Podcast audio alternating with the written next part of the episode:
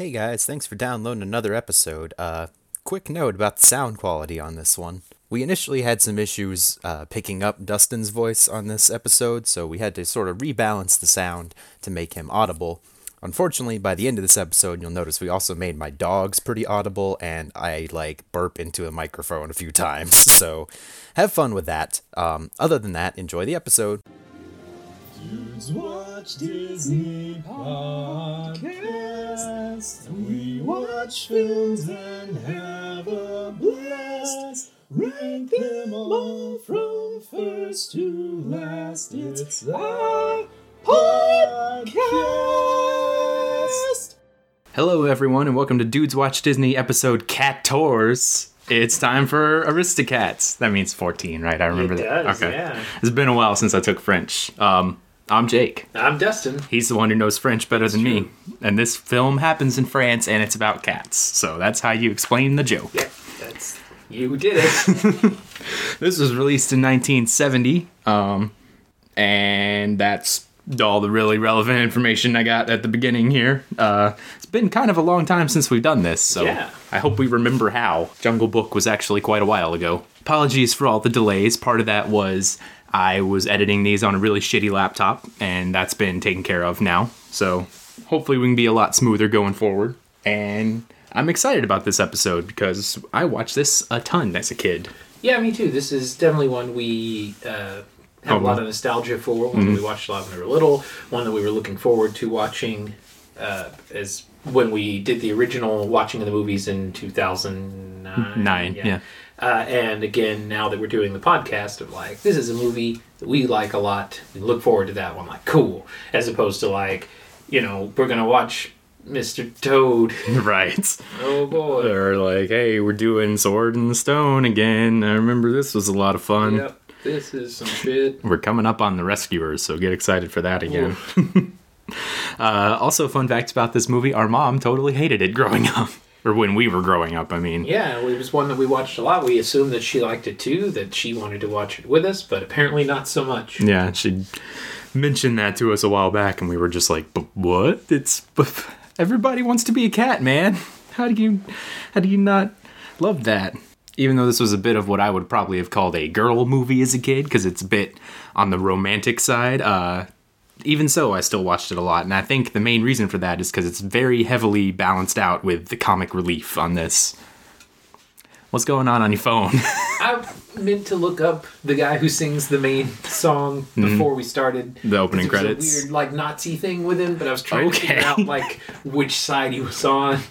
Because it appears like he sort of played both sides, so I was trying to get it figured out. well, let's just go ahead and get that before we get going Yeah, so anywhere. before we just slandered this guy all around, I wanted to make sure I had it figured out. You're talking about the the title song, Yeah, the Maurice Chevalier. Aristocats. Yeah. Hmm. Okay, so let's get this figured out. Good guy, bad guy. What's the deal?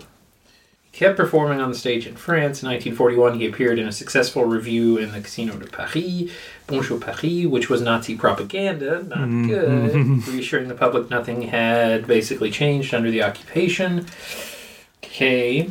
The Nazis knew that he was harboring a Jewish family in the south of France, though. Uh, that's good. Okay. Put pressure on him to perform in Berlin and sing for the collaborating radio station Radio Paris.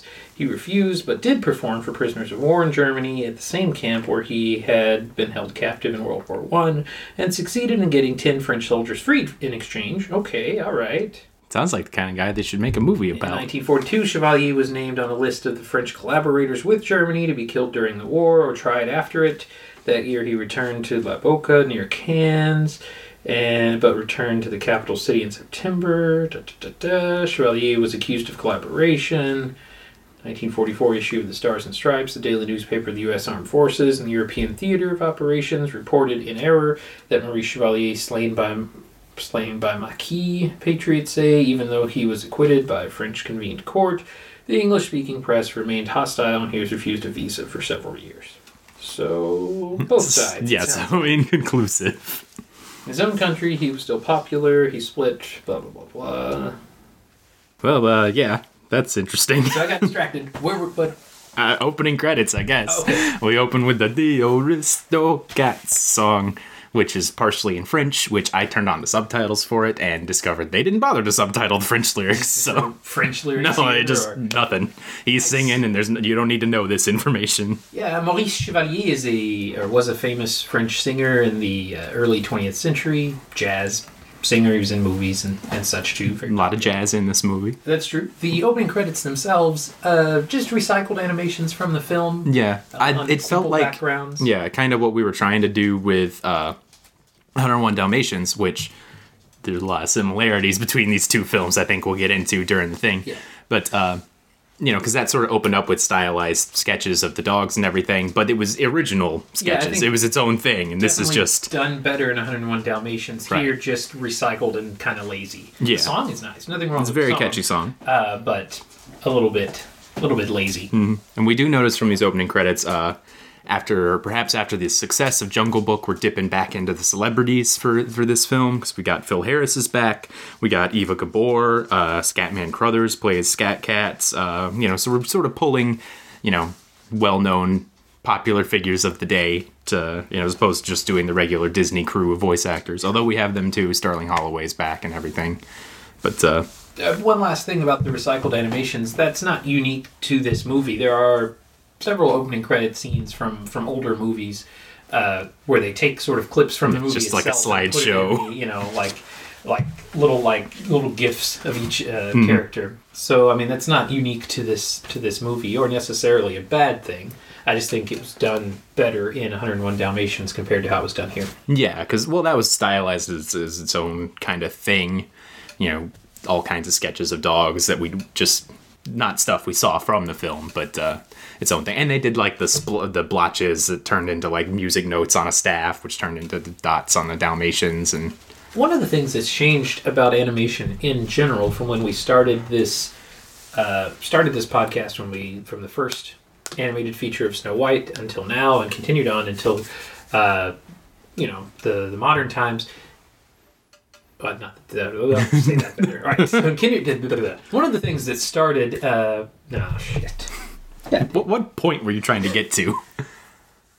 if we look at how animation has changed from uh, with from the first animated feature Snow White all the way through where we are now in the process with Aristocats and continuing uh, into uh, to today, there's been a shift from using voice actors to using just regular actors, whether they are necessarily voice actors or not. Um, and we can sort of see that creep in at, you know, not not starting with this film, but in the more recent ones that we've done, uh, this Jungle film Book. and Jungle Book, and uh, even Lady and the Tramp, the the the actress who plays Lady is Famous. don't remember her name now. That's how famous she is. Right. But still, um, and so sort of a shift there, and I think Well, not kind so, of. not so much in this movie, but in movies, animated movies that come out now, that's sort of something I find a little disappointing. Right. Like that's what I was going to say is as this has continued on, that's all there is now. Unless Yeah. it's a pretty low budget like DreamWorks or something, like most of the cast is going to be like Seth Rogen and Which is not to say Kristen Wiig. some of those uh, those guys don't do a good job or whatever. Like Robin Williams would have been that in Aladdin, right, but the rest of the cast is all Right. uh, Gilbert Gottfried as well, but most everyone else is minor, yeah. right. Most everyone else is just like people that train their whole lives to be voice actors and stuff. And I feel like that's a little disappointing if you're a voice actor, well, if you're vo- because there are people whose voices are a part of or were a part of our childhood, and I don't Mm. feel like that's a, going to be an experience for the the kids today. yeah. Like, uh, I mean, they will. It'll just be from live action people as well, you know? right, but They watch Over the Hedge and go, oh, that squirrel, I remember him from The Office. like, true as opposed to like hey, or Raphael, some more modern movie. I don't know. Raphael, he's also Pinky. You know, how about that? Yeah, yeah. You know, any of the Animaniacs. I follow that guy on Twitter, but I can't remember. Fucking. Rob I'm Paulson. Sorry, That's sorry, his name. Mr. Rob Paulsen. Rob Paulsen. His name was Robert Paulson. I is. I still follow him on Twitter. Sorry. But right, um I also think it takes some of the work out of characterizing these animated characters these days because it's like all right, you know, if you know casting ahead of time, just using Seth Rogen as an example, like Yeah. His as soon as people hear that voice, people are gonna know, oh, that's Seth Rogen. His character is he's Seth Rogen because he plays Yeah. the same thing and everything. You could, I mean, and same, not just. Yeah, that's just the not- first name I thought Seth, of. But you know, I mean, same thing. Tracy Morgan, like, Yeah. Hey, what if Tracy Morgan was a fish by DreamWorks? Right, Like, the that's the whole pitch. really, and it can be lazy. Um, now, at times, it can be well done. Robin Williams being an example of a time uh, when it was well done. I think The Rock did a really good job in Moana recently. Oh yeah, yeah. Mm-hmm. I thought you were going to say in uh, isn't he? In, no, he's not in Ferdinand. Cena's in Ferdinand. Cena's in Ferdinand. I didn't see. I don't think anyone saw that. Yeah. But I will at some point watch that because you know I'm going to support Cena. I guess. I don't so it, remember it where. depends on how it's done. If it's a movie that that coincidentally has uh, celebrities as voice actors, then it's probably good. Hmm. If the whole movie is look at this, Right. then it's probably less good. So here uh, we see them incorporating more famous people, but not like these aren't a list a list celebrities. Like we're No. bringing them in because they we have a jazz cat, so why don't we bring in a jazz singer? To, like that makes Mm-hmm. sense. Like, Also, they wanted Louis Armstrong again for that apparently, but it was never meant to. got snubbed. um, but yeah, it'll be interesting to see how that shift continues specifically with Disney. I imagine Robin Williams will kind of be the catalyst once we get there. Because at some point, even Disney, like, especially when we reach the like 2000s, it's just like, let's make all the cast be Yeah, it's a tough tough break. Miley Cyrus starring in Bolt. right? And John Travolta too. Uh, yeah, tough break for voice actors on on that one. Zsa Zsa Gabor though, should we talk about her? She's not in this film. I thought she was Eva Gabor Well, there's is. sisters, whatever. Zsa Eva. All right, Eva Gabor. Should we talk about her? Sure. Uh, she and her sister I don't really know anything about them. relatively interchangeable. They both uh, acted, uh, if you want to call it that, in uh, made a, a variety of appearances uh, in several shows and movies in the seventies. They and sixties. They were sort of the, one of the first celebrities famous for being famous. They were sort of the Right. Kardashians of their day. They were more talented uh, than them. Isn't Zsa Zsa still alive, or did she finally recently die? Uh, I remember that was a big thing. She was like 99 or some shit. don't know. Googling. Continue talking. Probably not. Uh, whichever. No, now I'm I'm scared to say. Is it Zsa Zsa that's in the Rescuers? Like, I Is it- think there's a like a Sporcle on this where it's like Eva or Zsa Zsa, go for it. Like, name given a movie or whatever. Like, which one's in it? Zsa Zsa died uh, December 18th, 2016. She was nearly 100 years old. So. Is Zsa Zsa in the Rescuers? Uh, He's Zsa Zsa. We'll get there. Okay. Woefully unprepared on this one. I'm sorry. They No, they're not. is the answer. Okay, so they're both Ava. I, yes, sure. Okay. It is definitely Ava in the Rescuers movies. It's one of the Gabors, and if it's not Zsa Zsa, Is there a third one? I don't think so. Okay. Are they twins? Like, are they just sisters who happen to look and sound exactly the same? Her sisters were actresses Eva and Magda I don't Gabor. know Magda. I don't either. How great would it be if, like, the two of them are great, are you know, are both good looking, and then Magda's like just some sort of hideous lab accident. Pretty long spouses list on here. Well, that goes along with the you know the famous for being famous and, and all of that. I'm guessing not twins, just sisters. Just sisters. Okay. Middle of three dollars. All right. I mean, you could still be the middle and be a twin, right? Like if you're just, Surely they wouldn't specify that on Wikipedia. I don't know. Okay, let's talk about Ava Gabor. what do you got? That's all I had. okay, then let's move on. Fine. I feel like with this film, uh, we'll we'll do not so much scene by scene, although I mean we'll we'll try to stick to the main plot. But I feel like we might be doing grander comparisons with this one because one, it's a film we've seen a million times, as we've said. So like, oh yeah, then they go here, and then the dogs steal the basket and things like that. I don't know how important that would be. But I think just as a general rule, I want to state at the beginning that this film feels like we took the best of Lady and the Tramp and the best of 101 Dalmatians and combined them into its own new thing. Because we had slight issues with uh, Lady and the Tramp and larger issues with 101 Dalmatians. And I think whoever directed this film, I want to say it was Ken Anderson, took some of those things in mind when creating this and just sort of shifted and tweaked things to make it flow a lot better. Jake is going to be more generous with this film. It sounds like than than I am. I mean, I didn't give it a high, a crazy high score well, or just anything, in but the way that you phrased that bit about taking the best of this one and that one and making a new movie, where I would say, "What if we take this one and that one and we're done?" Like, could be. slap that out there. Well, then we'll have a, a, a sort of a mesh of different arguments here. we can get So, both sides. I have a question from the get go about this movie. Why is it in Paris? Like, uh, we have a few Disney movies that are in Paris, right? You, or in France, at least. You know, Cinderella uh, is there, at least sort of. uh, Beauty and the Beast hasn't happened Beast yet, but yeah. those are there, I guess, perhaps because the the stories themselves come from France. Mm-hmm. This story Could be anywhere. it could be anywhere, and we didn't like try to do French things in No, this movie other that's true. than like we play Carmen at the beginning, and there's an Mm-hmm. occasional like Monsieur and Madame along the way, but like we didn't give. We didn't stick to like what if people have French accents. We Right. certainly didn't do that. Like aristocracy, not really a thing in France. Like you know, Yeah, uh, post revolution at least. that's, uh, that's a fair point. You know, like it would seem like it would make more sense to have this set in England. Um, especially if we're going to have English gooses later on, geese, Geese. later on. English geese later on. Yeah, I actually brought that up when we get to our, our uh, magic score at the end. I mean, is it Uh. just because we associate France or Paris more specifically with Wealth and Yeah. fancy and frou frou, and pretty much, I think, also the horse is named frou frou. So, his name Fruit, and the mouse is named Roquefort. Like Well, I get, yeah. like we've Cheese. incorporated random bits of right. It's a little slapdash, if you will. Lafayette gets to say "C'est la guerre" at one point, and mm-hmm. you know both they're named Lafayette and Napoleon. right. They're also rednecks. We'll get there.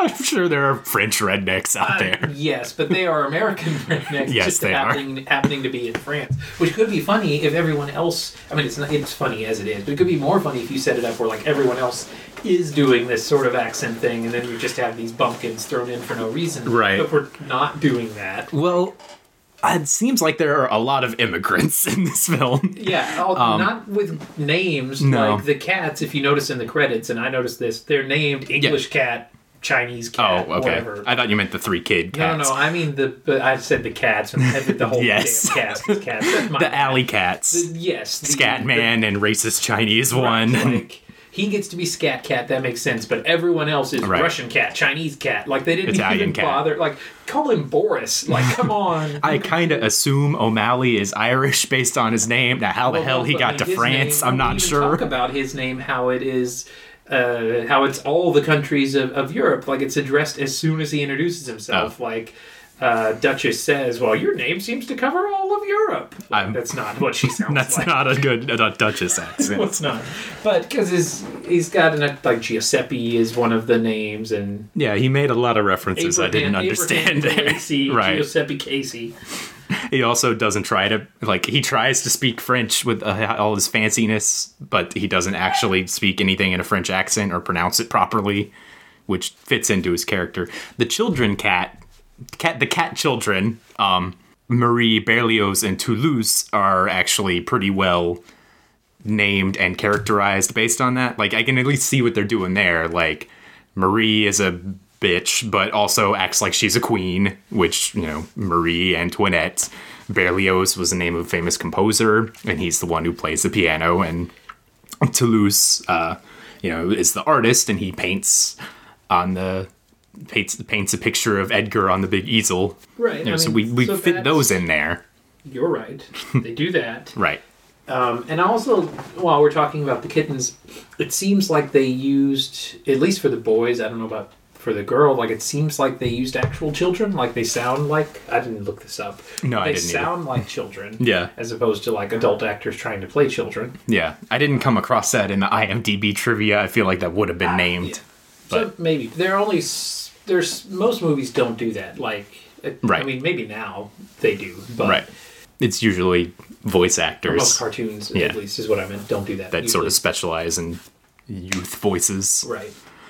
But the, where I was originally going with all this, at least at the initial part here, is one of the issues, the main issue we had with 101 Dalmatians is that it was unfocused. And we talked about a lot of places where we could sort of zero in on that. Um, the main issue is you don't know which character you're supposed to care about, partially because there's 101 puppies, which basically means there's zero puppies because you don't know any of them and don't care about them. So it's kind of like they went, what if instead of doing that shit, let's downgrade to three and we know what this one's character is and this one's character is and this one's character is. And they're brother and sisters and they fight and they it, that part's a little annoying, but we we it immediately get what they're going for with the three main kittens here. That's true, and you can, you know who each one is, like you were saying, Mm-hmm. which is a lot different than 101 Dalmatians. and because of that you have more of a connection with them and the fact that they're lost and the fact that they're trying to get home. You see duchess's connection with uh, madame the human mother lady. Does she ever get a real name or is it just called Uh, madame? The lawyer calls her name at one point. right. I don't remember what it is, but I remember he calls rich french lady. Speaking of the three kittens, I guess while we're hung up on them, uh, Mm-hmm. why do none of them look like their mother? Like, i wondered about that and i had a bunch of thoughts of like is is uh uh duchess like got a lot of gentlemen callers here is that where we're going or is it just crazy french rich cat lady just adopts cats right, that's that's where I landed. Was Yeah, not all cats are related and like people that own Right, cats. 'cause these cats don't necessarily belong to her. I don't know if she's just taking in strays. because She probably got kittens somewhere. Like, yeah, but you know, just From taking breeders. random kittens, and Are there cat breeders? There's dog breeders. I'm sure that there are. There must although be. There's not a cat show uh, in the same way that there's you know, like the dog show every year. I guess that's true. It's because cats wouldn't do anything. Dogs have to do tricks and shit. Just trying to look up what her name is. But it doesn't list Madame as any of the main characters, but we got the voice of Russian cat listed. Well, while we're here at the opening, uh, we can sort of see the animation right from the start is a lot more rough looking. You can very much tell we're in the Xerox era with this film. Uh, particularly Madame's hair and her boa, real Yeah. sketchy looking. Yeah, and uh, jumping ahead, like later in the movie when she is uh, awoken in the middle of the night and Hmm. like her hair's all, it's like, where did that come from? Does she have long hair? Like, because I didn't get that from. It's like tied up, I guess. I guess. yeah, but like when it's all down, it's, It is kind of strange looking. Yeah. what's on her head? but yeah, you're right. Some of some of the animation at various points in this movie can look uh, a little cheap. Right. Paris itself looks pretty good. I Mm-hmm. feel like uh, you know the exterior shots of that that that we get. The house looks cool. It has an elevator, which I always thought was super cool as a kid. It like neat, I wanted a house with an elevator in it. We didn't even have a second story, but but yeah. So we open up. We get to see Madame and her cats, and she's getting visited by her lawyer George, who's just a goofball. There's like 800 goofball characters in this film. True.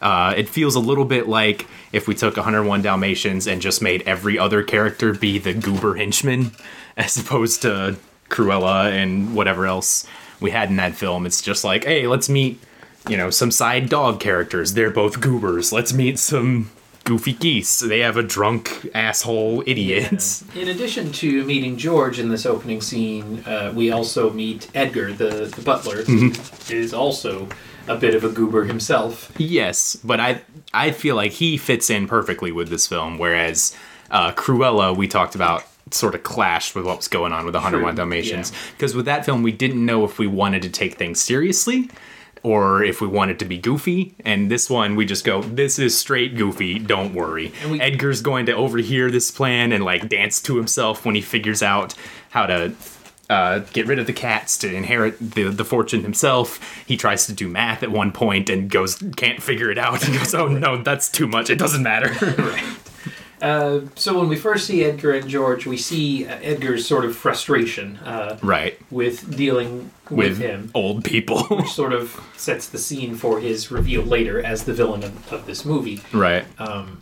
we sort of can sympathize with why he's a little bit annoyed dealing with George, like trying to get up the stairs and like And in general, I think he's one of the more justified Disney villains. Like, he wants to murder cats, and that's bad. I'm not going to pretend that's not bad. Mean, I But guess they're cats, whatever. But this rich old lady who has no family wants to leave all of her money to these dumb fucking animals that Right, do I- not know what money is. And I did write down when she says that she wants to leave everything to her cats. I wrote down, they'll just let rich people do any fucking thing. Pretty much.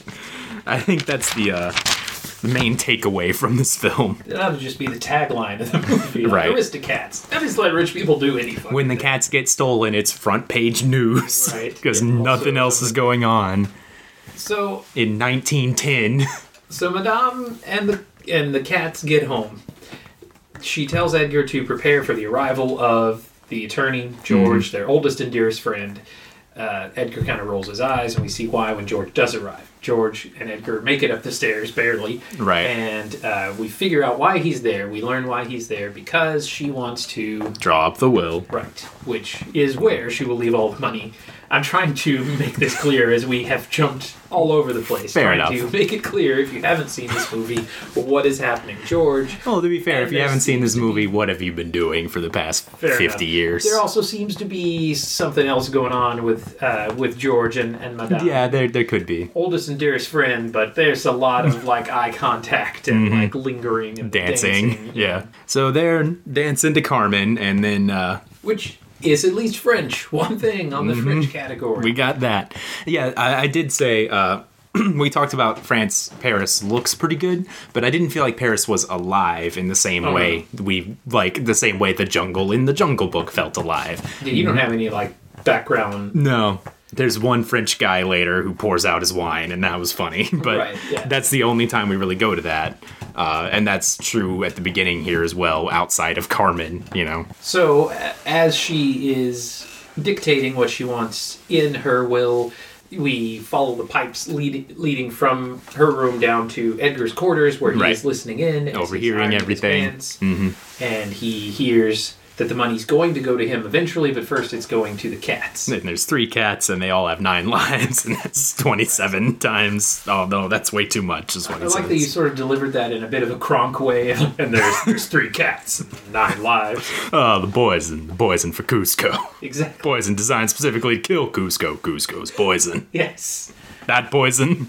Yes, that poison. I can't wait till we watch that. I know, I love that film. Uh, that'll be like this one in that I've seen it 1100 times and we'll be jumping all over the place. So anyway, he hears the uh, that the money's going to eventually go to him. Right, so he's gonna get rid of the cats. That's his plan. Obviously, what are the cats going to do th- with this money? He would have been in control of the money from the start, really. Yeah, it just might be an issue if litigation got in the way of, you know, he's the only one left and then he runs off with the money. I guess people might investigate that, especially since it's front page fucking news about these cats, but it's a little fishy. So he gets greedy and he decides uh, he can't wait that long Mm-hmm. for all the cats to die off, and so he needs the money to go to him right away. So he comes up with a plan to Roofie them all and leave them out in the woods somewhere. where he pours an entire bottle of uh, sleeping pills Mm-hmm. into their milk. And then he's like, oh, slip of the hand, I'd have been off to dreamland, and then chuckles at his own joke. Right. because he's goofy. While this is going on, we get the scales and the arpeggios song where we sort of introduce the three kid cats. Uh, not Kit Cats; those are different. but then we uh, we see Marie just being awful. We see Toulouse practicing the piano, follow na, all that shit, and then we get to see uh, Toulouse who exhibits some Jake-like kindergarten painting skills of Edgar on, on the easel there. His green face and orange nose and shit. Before they start uh, to do their music and to paint, uh, they're playing around, doing kid stuff like monkeying around, uh, you know, roughhousing. Hmm. And Duchess does not like this at all. She wants them to be more refined, and that's Right. not, you know, as one of the kids says, I guess it's Berlioz, says that he wants to be, you know, a tough alley cat or whatever. Right. and, oh, we would never do that, right? Mm-hmm. And so, we never practice biting and clawing. yeah. So we see from the start uh, what why they're called the Aristocats or whatever.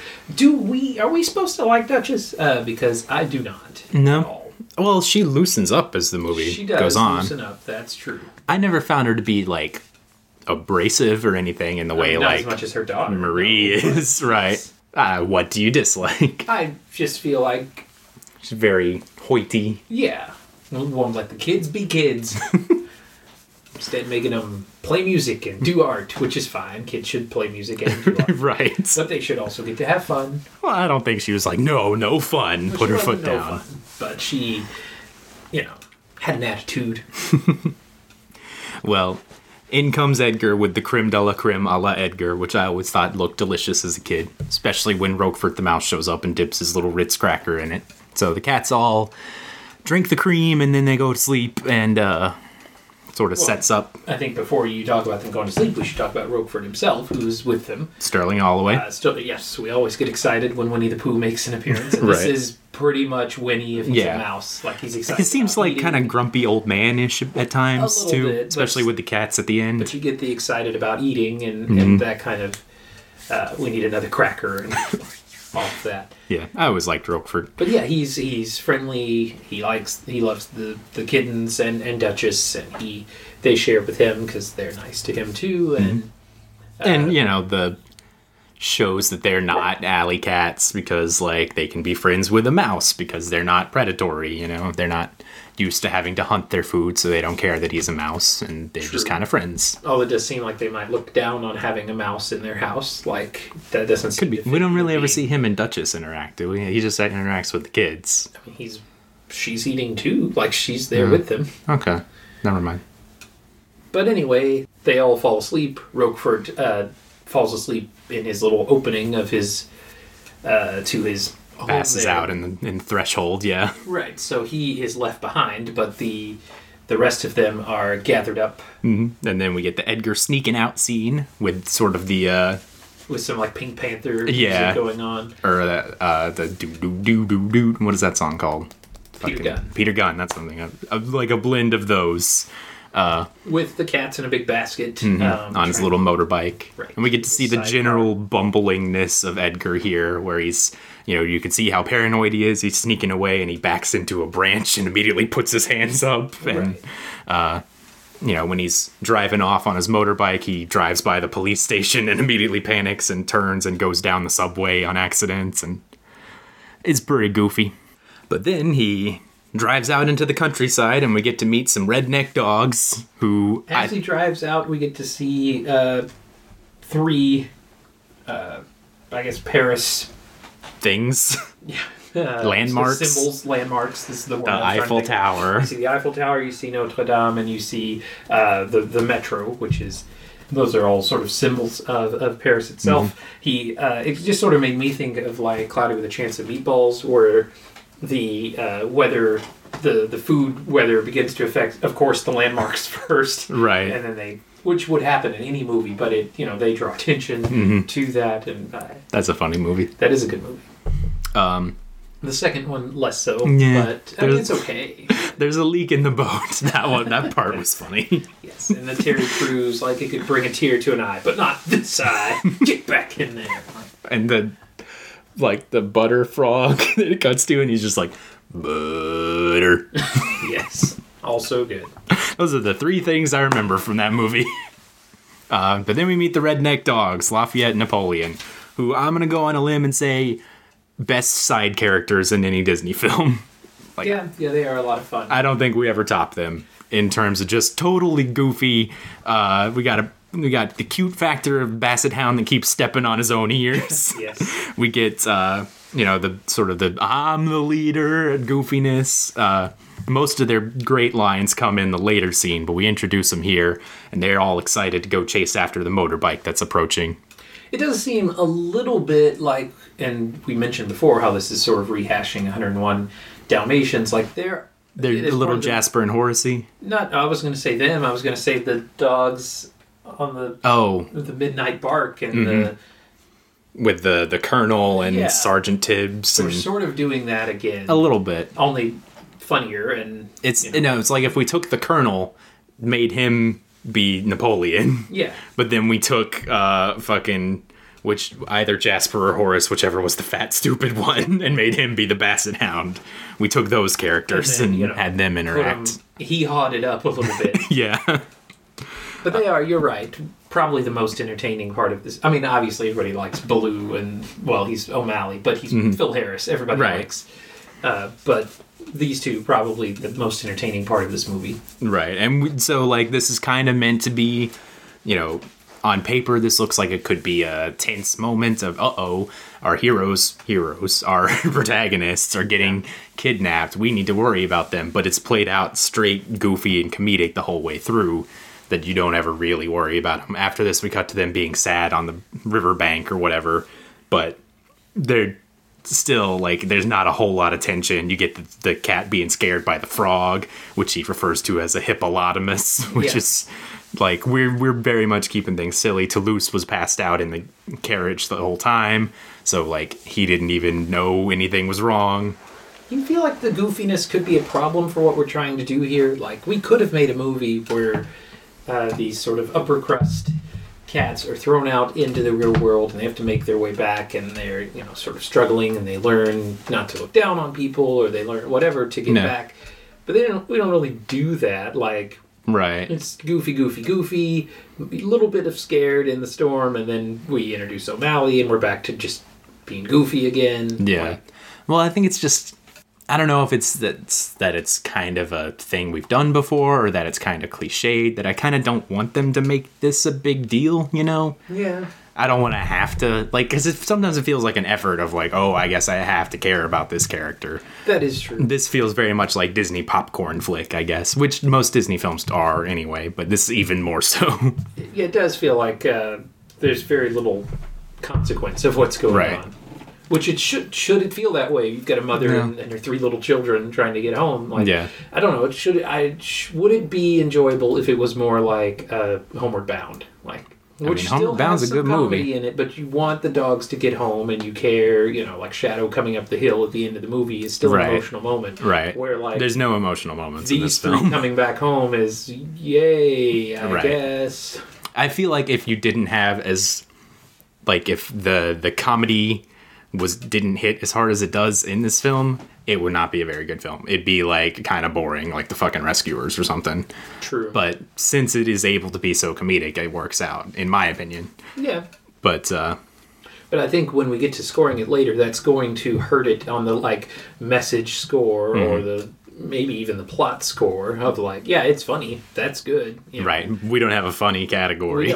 yeah. right. And it's especially if you have just watched, although just watched, as long as it takes us to record this, just watch maybe in quotation marks. Sure. But if you just watch 101 Dalmatians and Lady and the Tramp, sort of do this better. Like you're rehashing it, and just what if we did it and just made it goofy? Is goofier in the case of uh, 101 Dalmatians. Right. But I, I do feel like we're a lot more focused specifically on the getting back. We don't treat it like with the reference we do Homeward Bound or whatever, the, the story of getting back. But We do better than we did with 101 Dalmatians. 101 Dalmatians spent so much time like dicking around at the beginning Yeah. with do we want to have a love story? Oh, we told the love story in 10 minutes. Okay, do we want to focus on the humans? Well, kinda. Yeah. This one, we don't focus on the humans. That we, is true. We save the love story for the meat of the film, which is sort of what Lady and the Tramp did as well.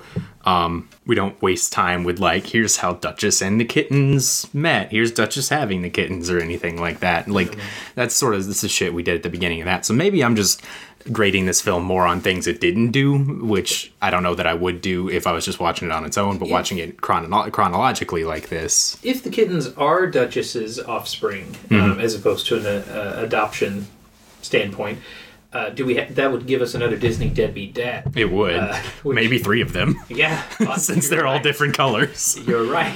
Three deadbeat dads. But yeah, I, I think you can see how the uh, sort of the serious moments of this film go over uh, based on the notes that I wrote for sort of the two serious scenes here, uh, which are Duchess. The first scene, Duchess and the cats wake up and are realize they're lost and all that shit. And I wrote, "Wet sad cats calls frog hippopotamus." Right. But as they wake up wet and sad, uh, they th- think it was a dream. right. Toulouse remembers But what well, happened. I mean, they each remember parts of what happened. right. But, But, Toulouse, they believe those parts. But Toulouse's idea that it could have been Edgar. he no. fingers Edgar here. Edgar loves. I wrote that down too, and then wrote, then giggled. yeah, but I was like, no, that, that's how you say that. Like, That that's is- thing. that Like, is a thing. a, a discussion I had in my head. But yeah, I'm glad you wrote he fingers Edgar. Oh, I just thought it. I Oh, I didn't wrote write it. it. I wrote wet sad cats. Uh, let's see. Uh, Roquefort, Winnie the Pooh. Oh, Winnie the Pooh rat. Edgar, super sneaky and unsuspicious, with sleeping cats and loud as motorcycle, Metro, Eiffel, Notre Dame, Lafayette, Napoleon, rednecks. Chase Edgar, cats fall off. He returns home, cats wake up during storm. Toulouse fingers, Edgar. Others doubt he would do such a thing. Madame notices they're gone. Roquefort goes to look. well, I was gonna say just to finish that thought. Uh, the second scene is Duchess wakes up and realizes things are wrong, and so does Roquefort, and it's sad. And oh, she runs into the street yelling kittens and all that shit. Duchess and Roquefort notice cats are missing. Is that my one It's not sentence? Duchess, though. It's, it's Madame. I wrote Duchess. Duchess. is... Duchess is okay. Duchess is one of the cats that's missing. This was speed writing here. also, uh, from your notes, this is a paragraph I dictated to my phone in September, I think, when I was listening to 101 Dalmatians episode, and I had all these thoughts and I wanted to write them down. So I, uh, this is the iPhone's ability to write down my words. Aristocats is way more fleshed out than 101 Dalmatians. Better focus, less dicking around at the beginning. Don't see ditches have the Keans or anything. Don't worry about humans. Develop motivation for villain. Go straight comedy with him. Spend basically the rest of the film focused my on the return journey. Clinic Clinic is supposed to be climax, I think, is an actual fight with the bad guy, not stealth mission slash car chase, which is the end of 101 Dalmatians Yeah, that's true. develop love story on the way home, which plays into Coimax and denouement. They got denouement right. Have all the things for it to pull out. Got Reduce number of kid characters and make them easily recognizable personalities. denouement and uh, dicking around. And figuring it out. didn't get, but Coimax. uh, so in comes Phil Harris, right? We made it to that part. Yeah, Phil Harris, Ba ba da ba da da. Do do do do do do. which is great. Uh, he sings. We have a whole song dedicated to singing his name, which is Abraham DeLacy, Giuseppe Casey, Thomas O'Malley, O'Malley the Alley Cat. And later uh, in the movie, when he saves Marie after she falls off the truck, he says something about courtesy of J. Thomas O'Malley, and none of those names have a J in them. so, where does the J come from? Or is it just a case of O'Malley makes this shit up as he goes along? Or but we've spent an entire song dedicated Right. to his name and then go J. Thomas O'Malley. Wasn't that the name of one of the actors we spent IMDBing on Jungle Book or Sword in the Stone or something? J. Might have been J. Pat O'Malley. Yeah, Uh, maybe that's what I'm thinking of. Coincidence. Uh, so yeah, he sings a song and starts hitting on Duchess without noticing the kittens. He can't. He tries to sound uh, affluence and all that, but he doesn't really pronounce anything correctly. And, and, uh, like Bare Necessities, this song introduces Mm-hmm. his whole sort of life story and view of, of life. Right. and and we sort of further that by uh you know, he's, he starts getting all romantic, uh, you know, s- s- speaking some poetry or whatever to Duchess, and Duchess says, "Oh, that's not quite Shakespeare." And then O'Malley goes, "Course not. That's pure O'Malley, baby." Right, so, yeah. like, you get what he's about. And so he's pretty scummy, uh, Mm-hmm. Hitting on hitting on her, and then instantly not being as interested when he finds out There are there's kittens, right? Uh, not to say that there aren't plenty of men out there like this, Right. But, uh, and we sort of see he's gonna be the tramp with a heart of gold kind of Duchess thing. is okay with that being his viewpoint too. Though Yeah. it's like, oh, I have these kittens, and I understand. I totally get it. You don't want to talk to me or help us in any way. She hangs out with an old lady all the time. Like maybe she just needs a man. I don't know. oh, She's getting lonely. But you're right. Uh, we I wrote down we're redoing Lady and the Tramp, only with Tramp as Baloo and Lady being awful. uh, yeah, yeah, that's not too far off, I guess. But I think we're kind of circumventing uh, some of the lame, like rom com tropes that Lady and the Tramp had to go through. Of like, well, here's the part where they hate each other. that is true. We didn't do that. He's from the wrong side of town. Right. You know. Here's the friends that are being judged. We kind of do that with the geese. The geese are judgmental, but they're not friends, so maybe. Right. that is true. That we do avoid the, the rom com. But I think the rom com's kind of fun with Lady and the Tramp, where it, it wouldn't be fun and just like, hey, let's sit down and watch How to Lose a Guy in 10 Days or Right. Bridget Jones or whatever. It wouldn't be fun for us, at least if you like those movies, enjoy whatever. But I've it's never fun seen to them. Watch that in Disney cartoon form, where like we're still making a movie that kids could like and we're still doing. Uh, all our normal Disney things, but at the Right. same time, like, what if we do try to explore that? I think Disney you know, should try to explore various genres instead of sticking to like, what if we have another princess movie? Like, Yeah, yeah. there's anything wrong with the princess Right. movies. They're mixing it up. But it's Well, although that said, do people like Black Cauldron or mm, Well, I, I'd- I'd have to watch it again before I'll speak I don't on remember it. what right. Um, um, that or like this sort of sci-fi one that came out that whose name I don't remember. What are you talking about? Treasure Planet. Oh, uh, yeah, no, that's not what you're thinking of. What am- but yes, uh, am I- Atlantis. Atlantis. yeah, I watched that once. It's kind of neat. it. It'll be worth seeing again. Um, you made me forget what I was gonna say. Well, I just think it is fun to watch Disney explore different genres instead of sort of just doing the same thing. Right, over that was what it was gonna be. Okay. Um, so we are doing the same thing again, but as like Lady and the Tramp. But I think the issue, well, not really issue. The something that benefits that, I guess, is it's been almost 20 years since Lady and the Tramp came out when this Yes, comes out, true. and this is pre-home video, so like you wouldn't have seen Lady and the Tramp- a hundred times or anything. So at this point, it might be like, oh, I remember that from when I was a kid. Now it's another time to sort of see this Whereas again. for us, it's like it's been Yeah. three or four. We know these movies. It's probably been a It's year been- since we watched Lady and the Tramp, but it feels recent. But yeah, so that's just time matters in this sort of thing. So O'Malley decides to help the cats, but he has sort of the internal struggle about falling for this posh lady cat who has children, and he sort of talks him into it, and he's like, You're not a cat, you're a rat. Right? Right. So he's just gonna send him off and not worry about him anymore. But he does more than he has to. He could have He just does. totally deserted them. He Uh, He gets them a ride home transportation by them. causing a milk truck to nearly crash. Right. Now then he uh, ends up going with them when he has to save Marie who Yeah, falls off. well, the- and and he does so with a lot of flourish to like impress the kids. Of you know, here comes your magic carpet. It's gonna go right Yeah, here and true, all that. So you sort of see again like Baloo kind of like this guy could be the fun dad, but he also doesn't really want to and doesn't understand what's important. I But mean, uh, he totally gets to recycle some tramp dialogue about, uh, you know, how can you like humans? Humans are, you know, whatever. yeah, we do bring all that Although back. we're Some Tramp- humans are like that. Tramp doesn't seem to dislike humans so much as doesn't want to be tied down to one set of humans. Yes. Where uh, O'Malley just seems to not care for humans at all. Yeah. Where Tramp definitely benefits from humans. He has a different Definitely. home every night and Right. scraps. I think O'Malley just knows like humans aren't going to treat me well, so I'm just going to use them and get out their way. Is, is sort of what he does because he doesn't seem like malicious towards humans, but when the milk driver freaks out and kicks them all out the car, he's just like, yeah, well, some humans are like that, Duchess, and he doesn't understand Duchess's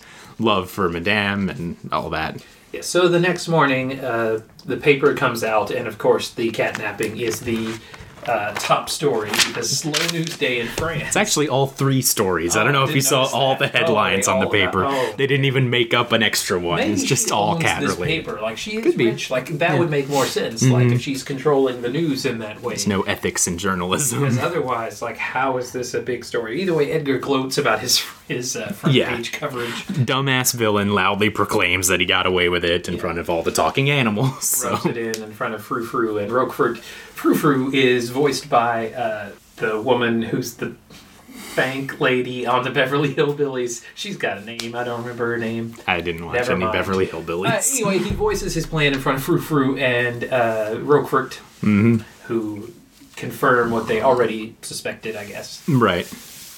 Or But- have suspect, suspected if they didn't. But the, also the point of this is while he's gloating, he realizes like, oh, they'll never catch me. I'd bet my hat. Oh wait, I lost my hat and my umbrella and my sidecar, and I need to go get all this shit. I don't. I mean, I guess he's gonna have to bungee cord the sidecar back on somehow to bring it back. I don't know what his plan is The there. he does get it, uh, drag it back is pretty funny. Well, with his umbrella, The yeah. umbrella, yeah. That works. Uh, speaking of cliched tropes, let's walk across some train tracks. Uh, yeah. Pretty much immediately, you know what's going to happen here. All the cats are making train noises and having fun, and then, oh no, here comes the train. Who could have seen this coming? And of course, Marie falls in because Marie is the worst, which is just a recurring theme of this film. It's Marie being the worst. But again, O'Malley jumps in and saves her. Twice now he's saved Marie. And, uh, you know, gets her out of the water, but now he's floating around downstream. And that brings in our silly old lady geese characters. Him, him nearly drowning could have been tense. could have been tense and, and scary, but it's, he seems It's to have it relatively under control. And then you get the geese arriving and sort of mocking him, Right. And it's like, oh, okay, so he's in no danger here Right. in this river that we could have, you know, Right, right. Don't take it with too seriously. When it looks like uh, Pongo's got to swim across the big icy right, or I river. was thinking about uh, back to Homeward Bound, where like Sally goes over the waterfall or Mm. Sassy. whatever. Sassy, not Sally Sally. Field. Mm-hmm. Sally Field plays her. Uh, Sassy Field goes over the waterfall. They put that on Netflix in the past year or so. I watched saw where it. the second one was on like Hulu. But That's not nearly as good. the blood red van. Dogs who are known for their ability to identify colors. Oh, I've only seen it like once. I have no idea. I've seen it more than once. but I watched the shit out of it. 15, so I don't remember it now. anyway, yeah, so the geese arrive, the British geese, Abigail and Amelia. Amelia, Hmm. And they. They think O'Malley's trying to learn to swim and they want to help him. Mm-hmm. And he goes under and then he reaches up looking for help and grabs both their asses, which I like to think was done in tribute to Walt Disney, who's now passed on. We get one more butt thing in these oh, yeah, films. that's true. Mm-hmm. I wonder where he, I was like, was he known as an ass grabber? I didn't know. In all these Uh, movies, there's been a lot of Walt ass. Disney like Me Too deal, but Oh, no, I'm probably. Uh, I mean, it wouldn't be surprising. Other than uh, there's not a whole lot of women hanging around uh, in these uh, in these films. But anyway, yeah, he we do get another butt thing. You're right. Hmm. We get another butt thing later in the movie with Uncle Waldo and his bald yeah, ass. So right. The Walt Disney or the Disney butt thing continues. And then we, you know, so they all get him out of the river, and then uh, the geese find out that O'Malley and Duchess aren't married, and that's when they get all judgmental. They do, yeah. Uh, but their last name is Gabble, so that kind of tells you they're going to start gabbing about this shit. Uh, they start calling him a scoundrel and all that fun. But then they all realize they're going to Paris, so they're going to go there together, and they gotta think goose and all waddle their way across the countryside, which they do in the shape of a V, which is how goose geese travel. So Yeah. that part's clever. It's stupid. The geese are a little Don't, annoying. don't, it's clever. It's stupid. it's not clever. Like, don't give The V is a clever over Paris, touch. That part is nice. Right. The waddling, though. Yeah, it's a little silly. I can understand the geese teaching them to swim or to fly or whatever, but like a fly would be really impressive. But cats know how to walk. Like, You Right. don't need the geese's help to like. Oh, we have to walk like this. This is Yeah. so much more efficient. Like they This- walk that way because it's more efficient. They walk that way because their bodies aren't built for walking long distances. Right. This is the part of the film that drags when we're fucking around with train tracks and geese, and then Uncle Waldo, who literally serves zero purpose Yeah, for the film. it's Uncle just like, hey, look at this the guy. Rocky the Rhino treatment, and just just been excluded Nope. altogether. What is he bringing to the table? Uh, Drunk jokes. meeting him at Le Petit Cafe, the famous restaurant. I wondered what the hell that line was about. The little cafe, that famous. oh, restaurant. that's that famous restaurant. Yes. Le Okay, Petit Duchess. Uh, Cafe. Yep. that's the one. The only good part about this is the line about, you know, he's like, he escapes from the kitchen and uh, he's like, this is what they were trying to do to me. And then he reads out the menu and it's like, goose stuffed with chestnuts and basted in white wine. And then O'Malley goes, basted? He's been marinated in it. That's all the scene is worth because the rest is just like, look at this yelling drunk goose. Like, this is annoying. It'd, it'd be like if the random beaver that was in Lady and the Tramp was just an alcoholic for no reason Right. and didn't help Lady. like, And didn't like at least the beaver cuts off the muzzle for Right. whatever. Like at least does something. This is nothing. Like Nope. make it to Paris and then and waste time because then they urgent walk away. we get back to Madame. Right. But not so urgent. We go straight to the house because we meet up with Waldo. Then we stick around with the jazz cats and well, like Paris is a big city. Like it, you got to get through the town. I guess, but they have already taken one vehicle. It seems like he could sneak them onto the metro just as easily, like, and get them to where they. Well, need how are they going to read what stop to get off at? Okay, I don't know. The goose doesn't help, but I I get the cats, the cat scene. We'll get to that in a little bit. But uh first we got to have probably the best 10 minutes of any film that's ever been made. it won the Oscar for greatest film ever made. Well, that's in no way an exaggeration about this pretty funny scene that you might chuckle at a couple times. It's I chuckle every time. Best every line. scene in a movie ever. Every line is great. Edgar returns for his hat and an umbrella and his sidecar, which the dogs are sleeping in, and Napoleon's wearing the hat, and Lafayette is laying in the Betty Bye baskets. and we get uh, Napoleon starts to wake up because he hears some squeaking, and he's like, "Oh, hey, I think I hear some squeaky shoes." And he's like, "No, that's I, that's squeaking. That's just a little old cricket bug." And he's like, "No, it's these squeaky shoes. Oh, cricket bugs don't wear shoes." Right. You get that. You get no. He starts describing the shoes. You know, like, well, okay, well, what color are they? Are Oh, they're black. Oh, how would I know that? So that part is. I mean, I'm not debating that this scene is funny. I mean, it's the greatest scene of all time. Perhaps not. Although Mm-hmm. And then- and like sneaking in and out of the haystack to get his stuff back is pretty good Right. too. And then once they realize everything's going wrong, the hat flies off his head. Uh, And the like angry like. Edgar thinks he's Angry back- glare.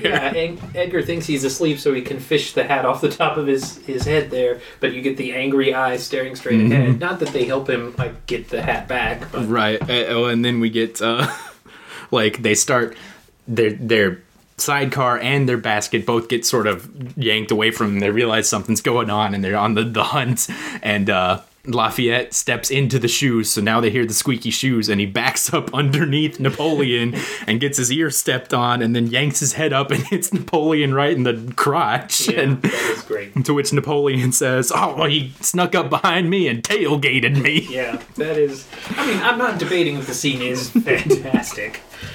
I think it's the that best. Edgar gets away now. It sounds like a one-wheeled haystack. Compare that explanation of the scene with this. Roquefort sneaks onto motorcycle with Edgar, cricket bug, tries to get hat back, in blames L, likes back or fishes back hat and umbrella, Betty bye, dogs are dumb, get away. I mean, that's the, the English point cat, of the Russian scene. cat, etc. Pound scene, racist time. Yes, because good old Disney racial stereotypes is where we're going next. We're gonna crash at uh, O'Malley's, you know, Paris hideout that he has, but it's all he gets there and he realizes his gang, Scat Cat, and his gang are also there. They're old friends of O'Malley, and in Scat Cat's gang, there's an Italian cat and a Russian cat and a Chinese cat, mm-hmm. and it's basically the same thing we saw in the dog pound in Lady and the Tramp, where it's just like, here's all the other nationalities of dogs, and it's mildly insensitive, especially when we get to the Chinese cats line in the song. More than mildly, where like where you could have excused Dopey wearing the symbol as a Chinese hat in the in the 30s. 30s. We do it the exact same joke in 1970. Which, I mean, they're not the only ones to use racial humor, which was much more accepted then than in 2018. Still, That song is, or that line is, I, I believe, cut from the CD. Uh, if you bought a Disney music CD and had this song on it, the the offensive area is not in it, but it's still in all the DVD and Blu-ray releases. So you get to see the lovely. Uh, we had this song on one of those um, sing along, mm, I'm sure it was in that in fucking sure. 1992 or whatever. and was probably the only part of the song uh, whose words I knew. Uh, so, Shanghai, Hong Kong, Egg Foo Young. fortune cookie always wrong. As he plays the piano with, Mm-hmm. With chopsticks, chopsticks. and then uh, they do the dopey symbol Right. hat. Yep, that's still a thing. also still confusing to me why all of these like jazz is or at least began in America and spread through the rest of the world. Hmm. Not there's not a whole lot of famous Chinese jazz players I would or imagine Italian not. or Russian. Like we have all Right. these different why? like this is the the I get jazz and uh them being, you know, feral cats and Hmm. uh, alley cats or whatever, like that all makes sense. right. But the Maybe weird they- ethnic thing is yeah. not necessary here. It It's wasn't not. necessary in the pound scene, and- but this, this is the pound scene from Lady the Basically. Tramp. Uh, less like Tramp is, you know, not actually good for you, and Right. all that. He's More just Uh, fun. We don't have a bomb bottom rough, We don't. which is unfortunate. Which is unfortunate because Great song. I think we're redoing. I'm the- not gonna act like everybody wants to be a cat is not a great No, no, song no. too, though. We almost do the same racial groups too. Like there's a Russian. It's Uh, probably the same voice actors. Well, we we trade. We lost. we didn't have a Chinese dog, and did the we? Mexican. We lost. But we the- had the, Siamese cats Yeah. in, in Lady and the Tramp Right. again. So we, we lost the, the Chihuahua to be That's- Chiquita, right, whatever. Banana Lady, Yes. Rosita I Chiquita. think, yeah. Yeah. Anyway, so everybody wants to be a cat. The song that people know from this movie, Right. Uh, a perfectly good song. I mean, You're right. Also, the like Technicolor goofy animation party scene of uh, you know, like a like a crazy light show. Like that's that's fun. We haven't seen anything like that It's so fun. far. Uh, well, we get trippy Disney colors in in a few mo- movies, like Yeah. in Bambi where the colors changing in the in the fight with the other deer. But I've never seen it in like a rave party scene yet. No, that's true. It's You always been- pink elephants on parade. You have this this movie. Like there's weird Disney color things going on. uh, Right, right. In, in various cartoons that we've seen. It. But it's cool to see in a in a big party like this, and we get to see. Also, pretty sure the voice of the Asian cat is Tigger. Um, Yes, it is. yeah, that's so that's the voice. So that's a voice we'll hear again in a few few movies. next, I think. Is it next? I thought Robin Hood was next. Robin Hood. I think it's Robin Hood. And then all the Phil Harris ones are in a row, and then we're done with him. That would make sense. which is unfortunate because Phil Harris is fantastic. And we haven't talked. Uh, this is an unfortunate. I'm just going to keep saying unfortunate. One uh, unfortunate shit. Troubling, poorly aged. We're not no, we're not getting to appreciate Phil Harris as much in this movie because we spent so much time talking about how great he was in the last episode that we did. Right. He's still just as great in this Yes. movie. Now, his character is not as memorable or as lovable as Baloo, but he himself is still bringing all of that to the table uh, in this in this movie, in all of his Frank Sinatra, John Wayne voice and and personality. Robin Hood is next. Okay. Then Winnie the Pooh. I think if you think when people are asked to think about Phil Harris, Baloo is the first thing that comes to mind. Uh, yeah, when word association Phil Harris Disney Baloo, then probably Little John, and then probably Thomas O'Malley. Yeah, I would say Uh, so. But I, I mean, he's the same in all three of them, and it is great in all three of them. As a kid, were you able to like piece these voices together? I would, I so wouldn't well? have known his name necessarily. Yeah, but I you would that know. Was, that's okay, Baloo. Yeah. I struggled with that a lot as a kid until I found like Wikipedia. I wasn't ever to be like, "That's from that," and that, like maybe it's just my memory sucks. But like I know, I'd be like, I know that voice. Like Sterling Holloway is in fucking everything. But anytime I heard him, I'd just be like, "That's familiar. Who is he again?" Right. Like, Now, when I was like watching a celebrity golf tournament one day with uh, at our grandparents' house, because Mm-hmm. obviously they didn't let little kids have the remote, and they No, we don't get that channel, guy- boy. yeah, talking to this guy after he finished his round and ask, asking him to sing his famous song, and I was like, it was this guy or whatever, and then he started singing. I was like, that's what Baloo looks like, and he's saying bare necessities, and I Oh, was that's like, cool. ah. And then he died shortly thereafter. yeah, I was gonna say, yeah. how old? Did, how long did he live? Yeah. Anyway, so we're we're not getting to give Phil Harris his due in this movie. Like he's Not still really. doing a, a good job, and we're glossing over. I don't feel like he's Thomas mailing it in. No, It's just it's a little overshadowed by his other appearances. true. Perhaps it's because he's not. Well, I don't know. So everybody wants to be a cat. Uh, the song builds to a crescendo, and they We take it down a notch so uh, Duchess true. can have her harp solo, which we get sort of the smooth jazz trumpet in which the background. when, uh, like you said, where Duchess sort of lets her guard down a little Mm-hmm. bit, and and Duchess seems game for everything in this film. Like she's never like, "Oh, I can't do that." She's like, "No, let's go see what's up. That's I'm, true. I'm a night on the town. Let's go." but after the the slow harp bit, the Right. song gets more You and get more the big intense. rousing chorus Right, and repeating. the piano crashes through Right. floor after floor of the building. Everybody. And so that's all fun. Also, it's fun because uh, after it crashes to the very bottom, uh, the trumpet starts playing with a mute in it, so it sounds different, and then Scat Cat uh, like dances out, and his trumpet's all bent and shit, Oh, yeah, and that's that true. that's the reason for that. I thought Uh, that was a nice touch. O'Malley tries to convince, is still trying to convince Duchess to run away with him Hmm. instead of, I mean, maybe bring the kittens too, but not to go back to Madame, live on the street, be with him, you know, be free. Sort of the exact same thing Tramp does with Lady. Like, you don't have to go back to Right. them. We can be together. We can have a, you know, we can have it all, whatever. Right. And she's not, she's not going for it. She remains loyal to, which is surprising from Cat, but Yeah, I don't think cats are like that. the- Uh, yeah.